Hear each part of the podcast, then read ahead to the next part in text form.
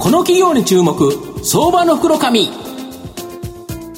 このコーナーは企業のデジタルトランスフォーメーションを支援する IT サービスのトップランナーパシフィックネットの提供を財産ネットの制作協力でお送りします。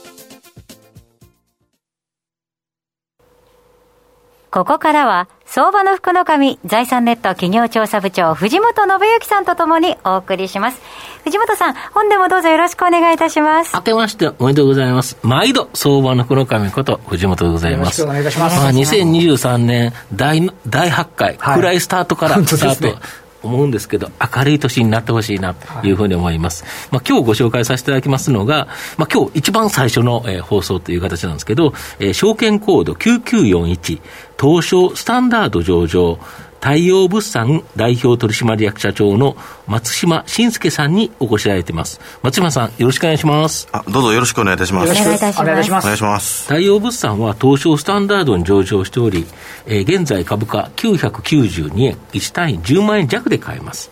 東京都新宿区の JR 市ヶ谷駅近くに本社がある1936年創業の老舗の専門貿易商社になります。食肉、穀物輸入に関して強みを持っており、現状ではですね、中国向け輸出事業、ここにですね、注力している企業になります。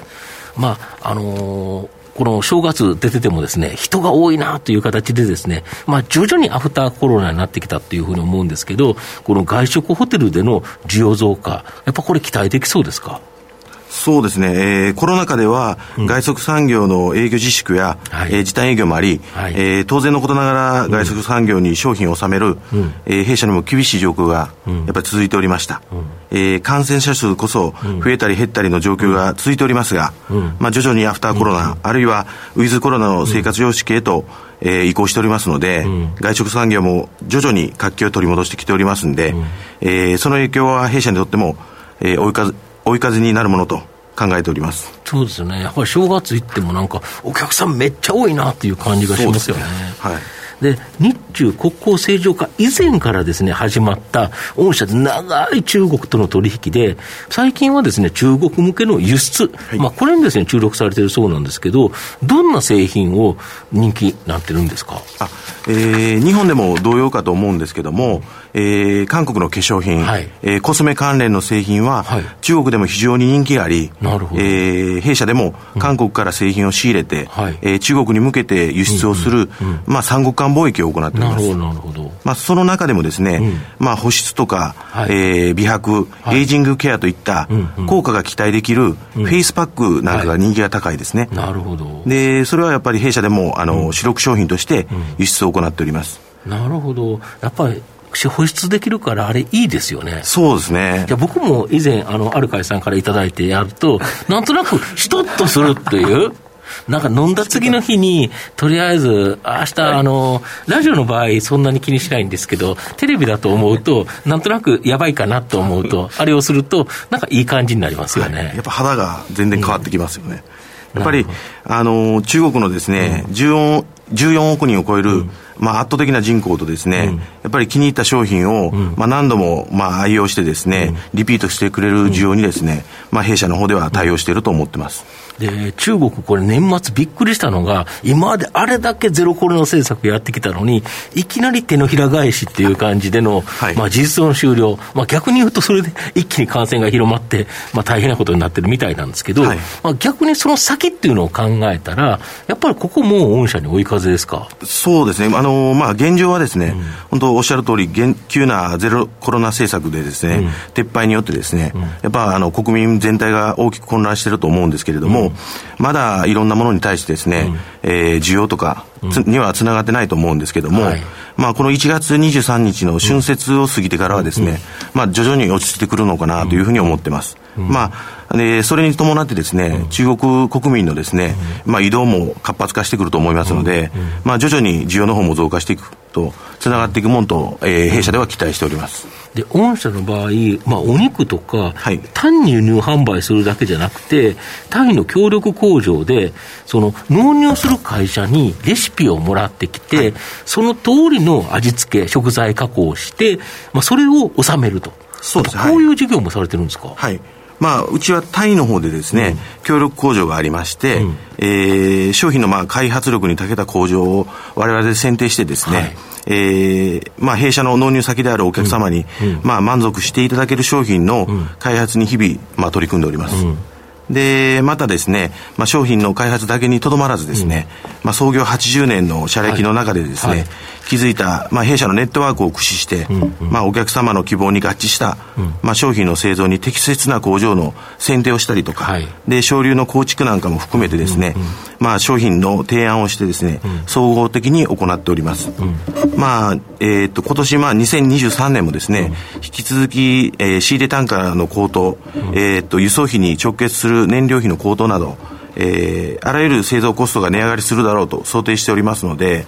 えー、納入先のですね、お客様、取引先様には、まあ、申し訳ない値上げをですね、うん、お願いせざるを得ない局面もあると思うんですけれども、うん、えー、協力工場とお客様と有機的につないでいくことがですね、弊社の機能であり、まあ、強みであると、まあ、認識しておりますので、まあ、今まで以上に努力して、まあ、知恵を絞ってですね、お客様のニーズに、まあ、応えていきたいなというふうに思っております。だけど、お客様のこのニーズにマッチした商品を販売していると、あれですよね、切り替えにくいですよね、単純に例えば鶏肉売るだけだったら、はい、安い鶏肉が同じような製品だったら、チェンジっていう形で変えられることがあっても、はい、例えばその会社用の味付けがされてる、はい、これ、全然違いますよね。そうですね、やっぱりうちとしても、うん、やっぱお客様、取引先様とですね、うん、やっぱり長くお付き合いができるっていうのと、あの値段がそんなにぶれないっていうか、ね、そうですよね。はい、っていうのであの、ありがたくさせていただいております。であと、この中国で、このネット通販向け、はい、これね、やっぱ美容商品、これ、かなり売れてるみたいですね。そうですね。やはり、まあ、あの、日本の製品というか品質の高さからですね、うん、あの、日本の商材はやっぱり人気が向こうでもやっぱり高いようです。うんうん、で、まあ、弊社でもですね、今後も新商品の投入を考えております。まあ、今は特にですね、まあ、プラセンターという胎盤から抽出した成分をですね、はいはい、元にした商品とかですね。あれだけど、すっごい高いんですよね。そうで、まあ、中国市場はやっぱり、まあ、お金よりですね、やっぱ製品の、あの能力っていうかですね、うん、そっち側にすごく皆さん関心を持っていらっしゃるので、うん、まあ、そういうのに我々もですね、うん、やっぱりあの注注目してですね、取り組みはしております。で、まあ、あと日本の、日本製のですね、はい、MNN という抗老化物質を元にしたですね、はい、化粧品とかに注目してですね、まあ、今後やはり中国向け輸出にはですね、あの弊社全全社的に取り組んでいきたいなというふうに考えてます、うん、これ、あれですよね、向こうの SNS を通じたやつで、結構売れてるんですよね、はい、そうですね、TikTok とかですごく売れるとは聞いてますね、うん、はい、なるほど、御社の今後の成長を引っ張るもの、改めて教えていただきたいんですか？はい、まあ、あの弊社のえー、今後の成長を引っ張るものとしましてはですね、うん。うん、やっぱ成長していくために必要な要素はですね、はい、まあ事業の構成とか、はい、えー、財務面の強化など、うん、まあたくさんあると思うんですけども、まあ数を上げればですね、やっぱあの数えきれないと思うんですが、うん。うん、弊社の、えー、内内側から湧き出る情熱とですね、うん、それを私は一番大切にしたいと思っております。はいはいはい、まあ、どんなに、まあ、テクノロジーが進んでもですね、うん、やはり、えー、会社を支えるのは人でありですね。まあ、人の力ですね。そうですね。やっぱり事業、その人が事業を行っていくということですね。うん、やっぱり我が社で働く従業員の満足度をまず高めること。で、積極的なチャレンジが生まれる環境を、まあ、整備すること。で、太陽物産で働くことをですね、まあ、全社員がやっぱり、えー、誇りに思えるような会社に作っていくこと。それがまあ社長である私の、まあ、使命というかミッションであると考えております。まあきれい事じゃなくてですね、まあ、そのミッションに対して、まあ、真面目に誠実に向き合っていくことでですね、あの結果的に、まあ、会社の成長に結びつくようにですね、まあ、そういうふうに考えております。なるほどこれあれ、あれですか、基本的なことをお伺いするんですけど、日中国交正常化前から中国と取引をされてたっていう、その強みっていうか、行ってみようと思った、そこのあたりの根源的なところってのはどうなんですか、まあ、その当時の話なんですけども、一応、台湾と取引をしていないっていうことでですね、なるほど。あの友好商社っていう形でですね、あの中国側からは認定されまして、あのこういう取引ができたっていう形ですね。なるほど、はいわかりました、ありがとうございます。で、あれですよね、時代の流れに合わせて、いろんな商材を今までも販売されてきたということですよね。そうですね、はい。で、今はやっぱりこの美容っていうところに結構ニーズがあると。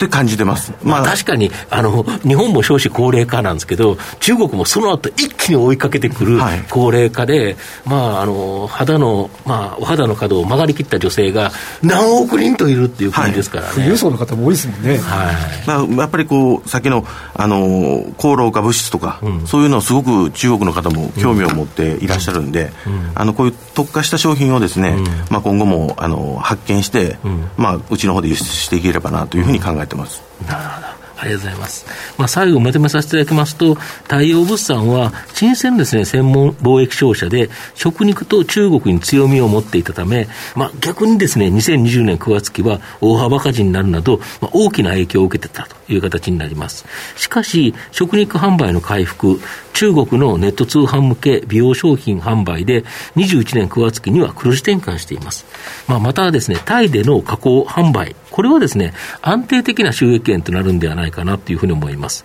中国のゼロコロナ政策の事実上の終了とですね、まあ、日本でもこのインバウンド需要の回復で、まあ、業績も今後順調に回復しそうだと思います。じっくりと中長期投資で応援したい相場の福の神のこの企業に注目銘柄になります。今日は証券コード9941東証スタンダード上場太陽物産代表取締役社長の松島信介さんにお越しいただきました。松島さん、ありがとうございました。どうもありがとうございました。ありがとうございました。藤本さん、今日もありがとうございました。ありがとうございました。企業のデジタルトランスフォーメーションを支援する IT サービスのトップランナー。東証スタンダード証券コード3021パシフィックネットは、パソコンの調達、設定、運用管理からクラウドサービスの導入まで、企業のデジタルトランスフォーメーションをサブスクリプションで支援する信頼のパートナーです。取引実績1万社を超える IT サービス企業。東証スタンダード証券コード3021パシフィックネットにご注目ください。この企業に注目、相場の袋紙。このコーナーは企業のデジタルトランスフォーメーションを支援する IT サービスのトップランナーパシフィックネットの提供を財産ネットの制作協力でお送りしました。